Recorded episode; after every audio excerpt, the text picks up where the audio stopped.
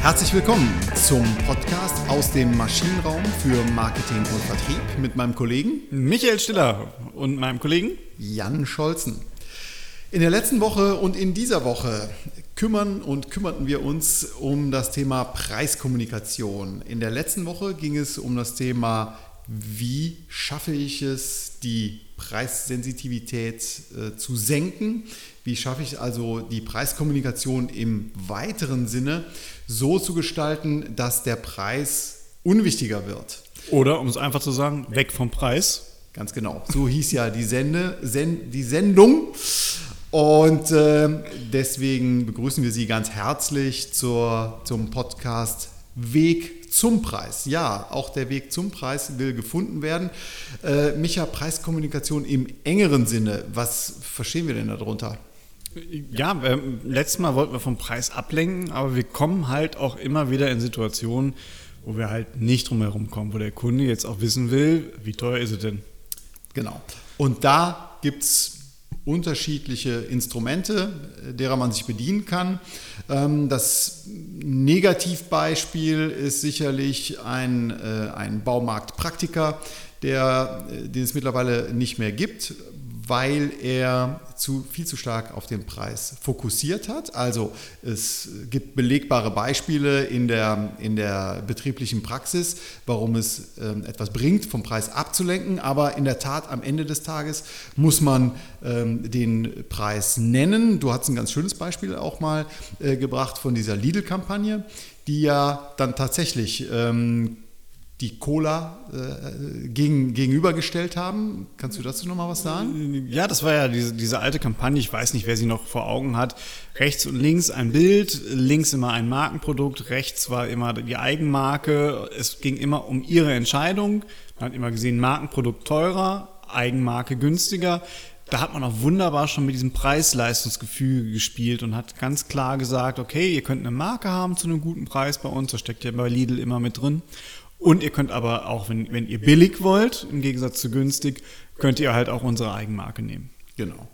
Ähm, das war eine sehr ähm, umstrittene Kampagne, glaube ich auch, aber sie haben mit sehr offenen Karten gespielt.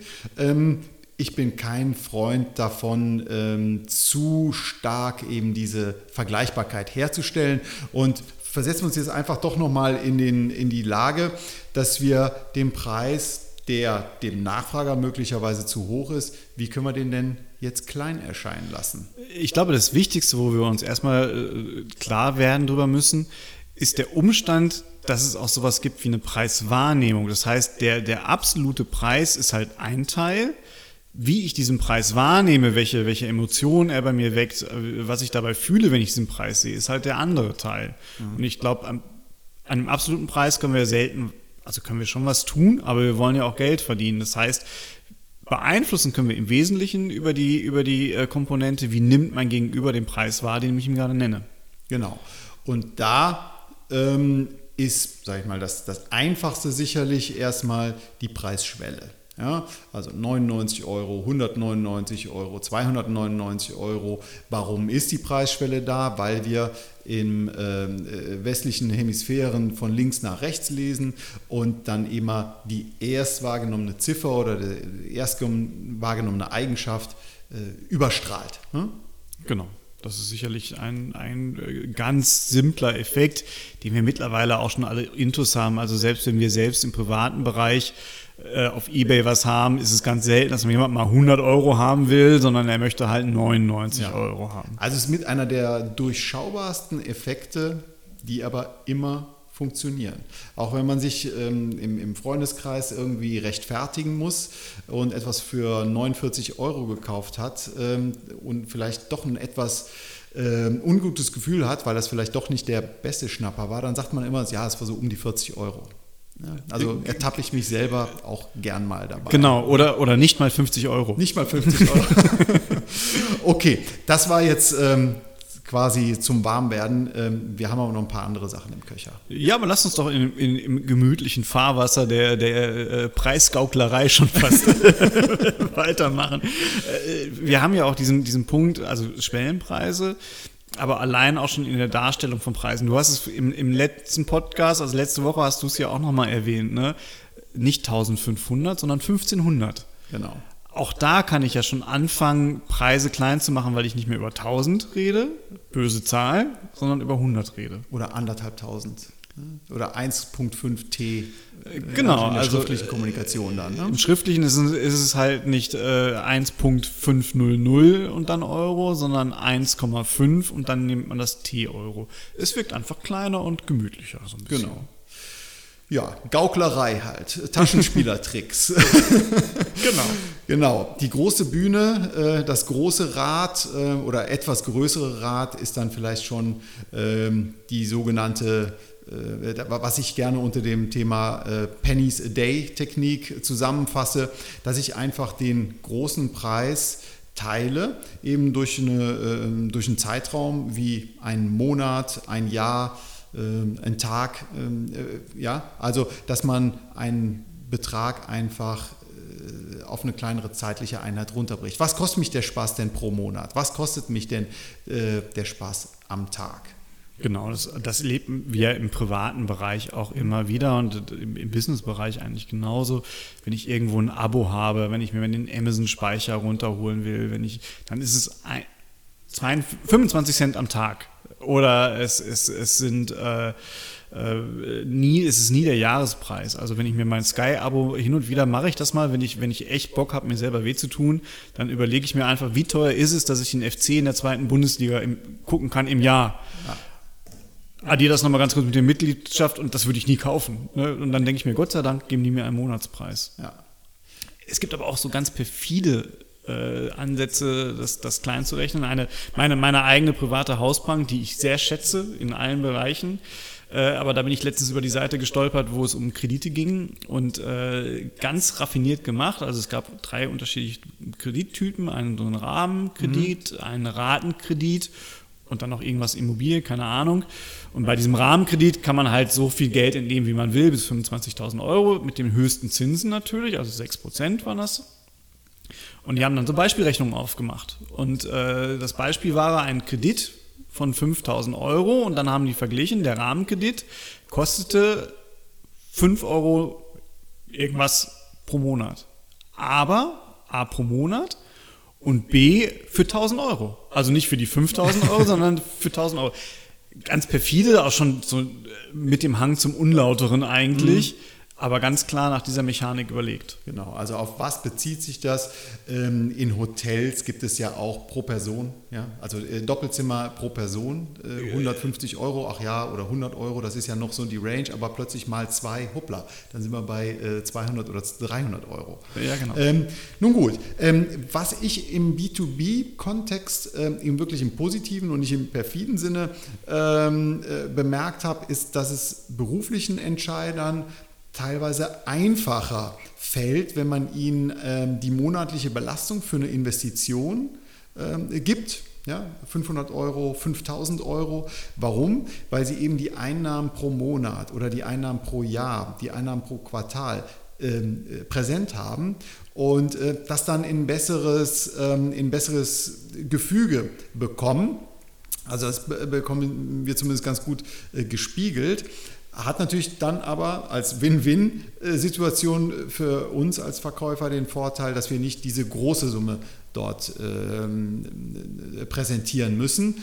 Ähm, ein anderer Effekt, der, den man hier auch nochmal nennen kann, ist eben dieser Effekt des relativen Beitrags, den wir in der letzten Woche ja auch hatten. Also wenn ich eine Investition von nur 500 Euro habe, im Gegensatz zu meinen doch riesigen entweder Personalkosten oder riesigen Einnahmen, dann ähm, kann ich damit ganz gut leben und ich habe eine, eine gute Wahrnehmung, ein gutes Gefühl bei diesem Preis. Ja, da geht es in der Tat dann um, um, um Relationen. Ne? Also ich glaube, das, das werden wir gleich nochmal vertiefen, aber gerade das, was du gesagt hast, äh, wenn, wenn ich äh, den Effekt des relativen Beitrags mir anschaue, der funktioniert ja einmal in, in Richtung Kosten. Ne? Also Genau. Wir haben das letzte Mal schon, warum eigentlich Investitionen, äh, ne? weil ich damit auch schon eine Rendite, also es, äh, es ist nicht nur aus, das Geld ist nicht weg, sondern es ist nur woanders, es ist dann das Motto ganz klar. ähm, und es kommt auch wieder zurück, das will ich dem, dem, dem Käufer damit auch suggerieren. Ja. Aber ich nehme einfach meine Summe und stelle sie einer eigentlich schon fast beliebigen anderen großen Summe gegenüber und auf einmal sieht es schon wieder klein aus. Genau, also ein klassischer Framing-Effekt. Kommen wir gleich auch noch, äh, noch mal darauf, was wir genau darunter verstehen.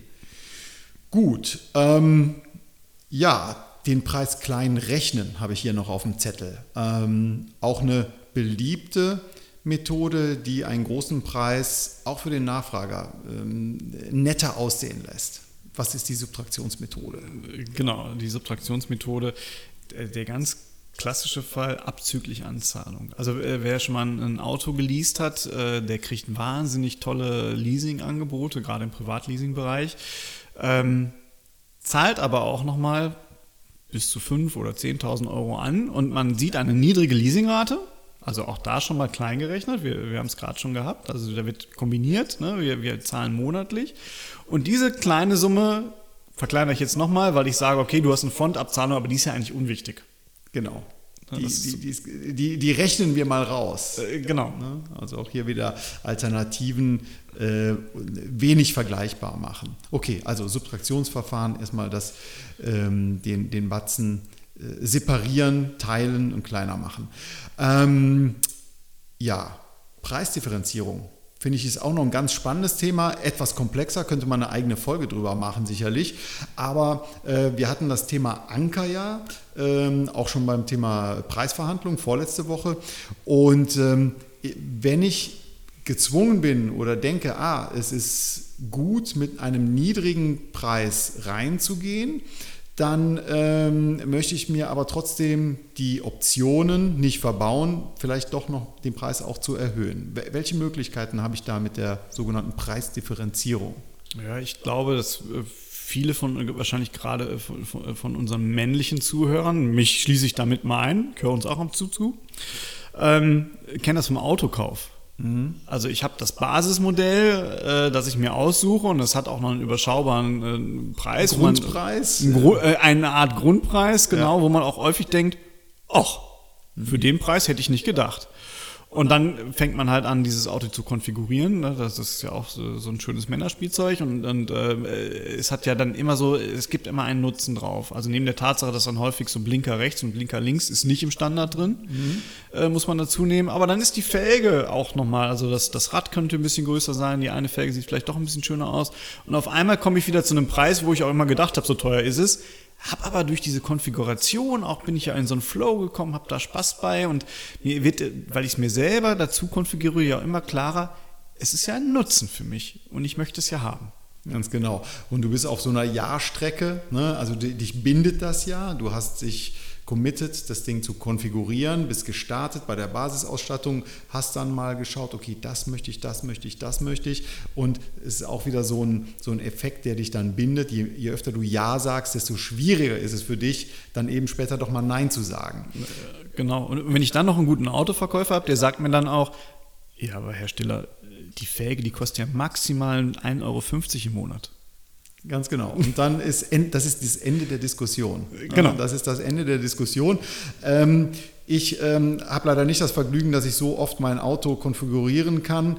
Ähm, ich muss eher äh, Hotels buchen, aber da, äh, weil ich beruflich unterwegs bin und ab und zu auch privat, und da äh, ist mir das aufgefallen, dass die Hotels das sehr geschickt gemacht haben in den letzten fünf bis zehn Jahren. Früher war es klar, wenn man ein Hotelzimmer, ein Doppelzimmer gebucht hat für, für 100, 150 Euro, ähm, dann war da ein Frühstück dabei, dann war da der Park Parkplatz dabei, dann konnte ich bis zum Vorabend äh, stornieren ähm, und dafür habe ich eben 150 Euro bezahlt. Heute ist das nicht mehr so. Ja. ja absolut. Also äh, das kenne ich auch, äh, das Spiel, ne, dass ich halt dann alles nochmal on top zahlen muss. Ganz genau. Also der Einstiegspreis, der niedrige Preisanker, der hier gegeben wird, das ist äh, das Hotelzimmer, vielleicht nach hinten raus, das bekomme ich für 100 Euro und dann, oder für 150 und dann kommt eben der Parkplatz dazu, das Frühstück dazu oder ich habe die Vorkasse sogar noch, ähm, wenn ich diese Rate haben will. Ja, also auch noch dieses, dieses Finanzierungs-Liquiditätsthema, äh, was hier mit reinspielt. Das ist das Thema Preisdifferenzierung wir könnten noch ein paar, äh, paar Beispiele bringen, ne, wo das auch äh, augenscheinlich ist. Vielleicht bringen wir da aber auch noch direkt ein Beispiel, wo, wo man dann halt gerade beim Thema Preisdifferenzierung auch darauf achten muss, dass man halt die, die Werthaltigkeit der einzelnen Komponenten nicht überschätzt. Also bei mir ist es zum Beispiel so, dass ich, wenn ich im Hotel bin und mittlerweile scheint sich ja so, ein, so eine Standardrate für ein Frühstück 15 Euro durchgesetzt zu haben, das wäre mir jetzt äh, eigentlich äh, klar, Bisschen könnte könnt ich das ne? machen. Aber ich denke mir dann jedes Mal, diese Schale Müsli soll jetzt 15 Euro gekostet ja. haben. Das mache ich nicht. Genau. Ne, und da ist es schon irgendwie überzogen. Bei 7,50 Euro denke ich gar nicht drüber nach. Mhm. Wobei eine Schale Müsli für 7,50 Euro immer noch völlig bescheuert ist. Ja, aber man hat die Gemütlichkeit, man ist im Hotel, also genau. es ist ja nicht nur die Schale, aber 15 Euro bin ich, bin ich raus. Ne? Also auch da muss man schon gucken, dass man die, die einzelnen äh, Elemente nicht, nicht überstrapaziert. Ja. Am Wochenende, fein, wenn ich mit meiner Frau unterwegs bin, dann frühstücke ich auch mal anderthalb Stunden. Ja. Da kann ich mir auch gut äh, vorstellen, dass ich auf 15 Euro irgendwie verfutter. Mhm. Morgens vom Kundentermin, nein. Genau. Ähm, Letzter Punkt, der, ähm, den ich ganz interessant finde, weil man da auch schnell mal sich selber in, die, in, in der Commodity-Falle Commodity ähm, sich befinden kann oder sich sieht. Ähm, Thema Dienstleistung, also Logistik, äh, Serviceleistung, Reparaturleistung, was kostet denn die Technikerstunde? Ähm, auch hier hat man natürlich tolle Möglichkeiten zu differenzieren. Ja, also ich kann äh, beim Paketdienst, äh, Sie machen das ja gut, vor acht äh, bis neun, äh, irgendwann am Tag, irgendwann in der Woche. Ja, also die spielen eben mit dieser äh, Verfügbarkeitsthematik und mit, mit dieser Zeitkomponente, die ja von der Transportleistung äh, vollkommen losgelöst ist. Aber das ist ein Differenzierungsmerkmal, ähm, und das wird sehr gut gespielt bei Logistikunternehmen. Ja. ja, da sind wir auch ja noch lange nicht am Ende. Also Hermes überlegt ja in dem Fall jetzt gerade sogar die Lieferung nach Hause hm? nochmal extra bepreisen zu lassen. Ansonsten kann man halt zum Paketshop gehen. Genau. Also auch hier sehr geschickt. Die Airlines haben es gut gemacht.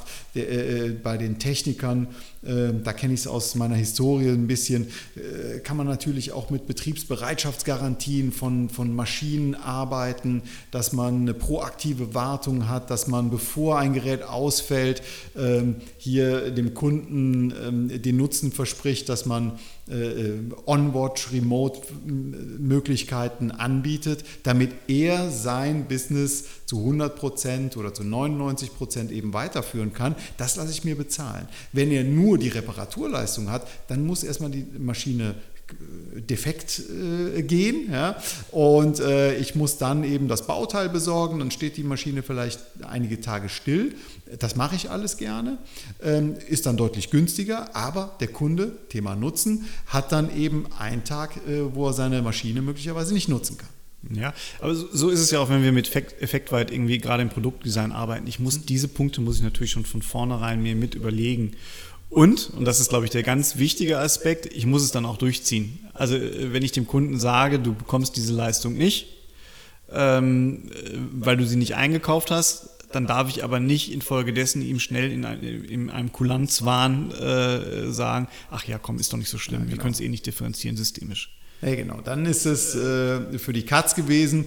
Ähm, deswegen ist dieser Einwand, den du eben beim Hotelfrühstück äh, gebracht hast, sehr wichtig. Also es muss realistisch sein. Es muss fair sein, es muss realistisch sein. Äh, keiner wird gerne äh, benachteiligt oder übervorteilt, wie man so sagt. Ähm, deswegen, das ist zentral, dass, dass das in einem ordentlichen Maß ähm, sich, sich abspielt. Okay, ähm, wir haben eben schon mal das, den Punkt Framing angesprochen. Ähm, da musst du, glaube ich, aber ganz kurz nochmal sagen, was ist Framing? Ja, Frame ist der Rahmen. so, dann können wir jetzt weitermachen. Nein, ähm, ja, Thema Framing. Ich setze den Rahmen für meine Alternativen, für meine Preisalternativen. Ähm, ein schöner Effekt, den du äh, neulich mal genannt hast, war, war der Compromise-Effekt. Mhm. Ähm, das heißt, wenn ich mehrere Alternativen anbiete, dann ähm, äh, habe ich mir vorher Gedanken gemacht, welche Alternativen ich anbiete. Genau, weil ich ja halt diesen, diesen, diesen Rahmen setze. Ich habe einen, einen ich habe, oder ich, der Rahmen beinhaltet ja Extrempunkte immer. Wenn ich mir eine Preisskala vorstelle, wenn ich jetzt ein Framing betreibe auf einer, auf einer Preisskala, das heißt, ich, ich gebe vor, äh, was ist mein niedrigstes, äh, mein, mein niedrigster Punkt, was ist mein höchster Punkt. Und wir Menschen mögen das nicht. Wir mögen keine Extrempunkte. Nein. Das macht uns irgendwie unsicher. Zu niedrig könnte auch zu günstig sein. Zu günstig könnte bedeuten, die Qualität stimmt nicht. Zu hoch bedeutet für uns, also ganz am anderen Ende, bin ich denn der Idiot, der immer am meisten ausgeben Ich habe eine gute muss? Idee, wir wählen die Mitte. Und das ist das, was wir am liebsten tun. Genau. Wir suchen uns dann was, und das ist dieser Compromise-Effekt, der halt einen Kompromiss zwischen den Extremwerten darstellt. Ich habe in der Literatur, wenn ich mal so ein bisschen äh, einen kleinen Exkurs mir erlauben darf, hier, ähm, hier von den Säulenheiligen ähm, der, der Prospect Theory von, von Kahnemann und Tversky, die haben mal ein, ähm, ein kleines Experiment gemacht, in dem sie zwei Gruppen hatten, wo die eine Gruppe zwei Kameras, äh, zwei Minolta-Kameras angeboten bekommen haben, eine für 170 Euro und die andere für 240 Euro. Das war die Gruppe A. Und das war äh, die, die, die Wahl äh, zwischen beiden Kameras war 50-50. Ja, also insgesamt ähm, kam man da auf einen Durchschnittspreis von, von 205 Euro, die diese Gruppe ähm, dann dort äh, ausgegeben hat für die Kameras. Und dann gab es die Gruppe B, wo es eben nicht nur zwei Alternativen gab, sondern drei. Zusätzlich zu dieser 170 Euro, 240 Euro.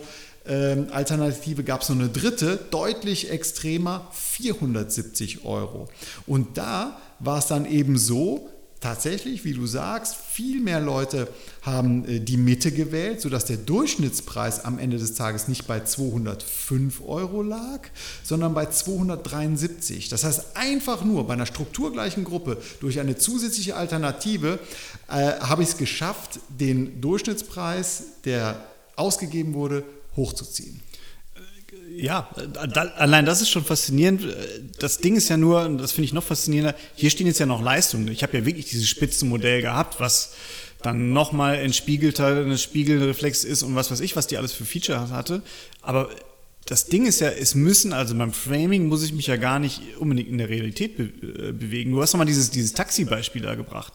Das Genau. war noch eine schöne Geschichte aus den USA. Genau, da ist, ähm, früher wurde natürlich äh, bar bezahlt, äh, mittlerweile gibt es Kreditkarten oder äh, auch bei My- MyTaxi kann man über, über die App zahlen. die App, und, genau. Über die App. Ja. Und da ist, die, ist schon vorgegeben, wie viel Trinkgeld man geben kann. Und man kann dort, um einfach, das ist ein klassischer Framing-Effekt. Bei MyTaxi hat man, glaube ich, 10%, 15% und äh, 20%. In den USA, äh, in New York, da war das noch höher. Also dieser Frame, das war von 20, 25 und 30 Prozent, fast schon obszön, ja. Äh, aber dadurch haben die massiv ihre Trinkgelder erhöht. Das ist der klassische Framing-Effekt. Einfach durch die alternativen Vorgabe. Jeder könnte sagen, nein, ich verzichte auf ein Trinkgeld.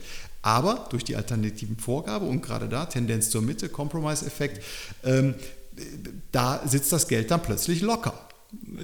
Ja, und auch völlig, da, ist, da stecken ja mehrere Elemente noch drin. Wenn ich mir überlege, so eine Taxifahrt, gut, äh, für, für 9,50 Euro. Doch, es gibt eine Strecke, die fahre ich auch mal für 9,50 Euro. Da kommt mir natürlich 50 Cent, also der, der Klassiker ist ja, äh, machen Sie 10. Ne? Jetzt, aber wenn ich auf, auf 10 Prozent äh, klicke, habe ich schon allein dadurch, dass ich jetzt auch über Prozente rede. Also ich rede hier gar nicht mehr beim, beim, beim Tipp auf einmal dann über ähm, 1,50 Euro oder über was? 1,50 Euro Ja. oder in dem Moment Ja. über, über 95 Cent, sondern 10 Prozent, ach ja, hört sich irgendwie realistisch an, ist ja nicht so viel. Ne? Genau. Und es sind schon wieder 45 Cent mehr, nur weil ich über Prozente rede. Genau. Also auch das sehr schön, nicht um den Preis klein zu rechnen, aber doch um den, um den Nachfrager dahin zu bringen, dass er sich zwischen einer zu günstigen oder einer zu teureren, zu, äh, zu teuren Alternative entscheidet. Oder dass er halt den Preis auch vor dem Hintergrund äh, einer anderen Referenzgröße, die er vorher so nicht im Kopf hatte, neu bewertet. Genau. Auch das schafft genau. der Auch das schafft der, der, der Framing-Effekt, der Rahmen, der Gesetzwerk. Und wer entscheidet über den Rahmen? Wir. Wir als Anbieter über, äh, entscheiden über den Rahmen, der gesetzt wird. Jetzt gibt es noch einen hässlichen Fall, Ja, äh, hässliche Fälle kommen immer gut. Preisnachlässe. Uah. Uah. Das mögen wir nicht, aber es, manchmal lässt es sich nicht vermeiden. Wir haben beim letzten Mal über das Thema äh, Preisverhandlungen ja gesprochen.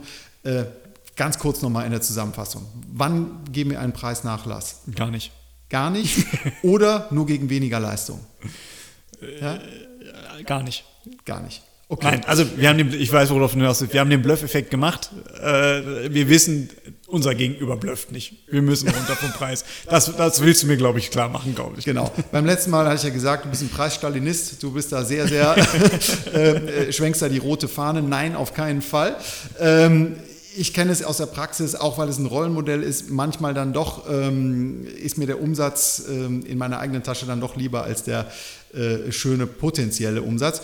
Äh, nun denn, aber trotzdem, äh, nochmal zusammengefasst, also nur im Notfall, Blufftest, äh, viele kleine Preisnachlässe sind besser als ein großer und immer in absoluten Zahlen runtergehen, ähm, nie in Prozenten. Also genau das Gegenteil das von dem, was wir gerade hatten. Ganz Hoch genau. in Prozenten, runter in absoluten Zahlen. Ganz genau.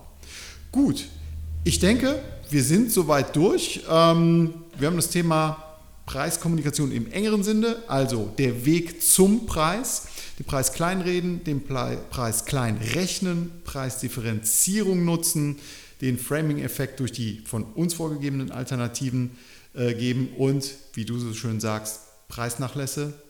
Nur wenn es wirklich muss. Nur wenn es wirklich sein muss. Ja, vielen Dank fürs Zuhören für die Feedbacks, die wir wieder bekommen haben, für das Liken, das Followen, das Abonnieren. Ähm, das macht uns Spaß. Wenn es Ihnen auch so viel Spaß macht wie uns, schicken Sie uns Themenvorschläge, schicken Sie uns Kommentare, widersprechen Sie uns, wenn wir hier uns um Kopf und Kragen regen sollten, reden sollten. Und wir freuen uns, wenn Sie in der nächsten Woche auch wieder dabei sind, wenn es wieder heißt, aus dem Maschinenraum für Marketing und Vertrieb. Und in der nächsten Woche werden wir uns mal mit dem Thema Strategie beschäftigen. Äh, vor allen Dingen da, wie bleibt man eigentlich seiner Strategie treu? In diesem Sinne, wir freuen uns drauf. Wir freuen uns. Tschüss. Tschüss.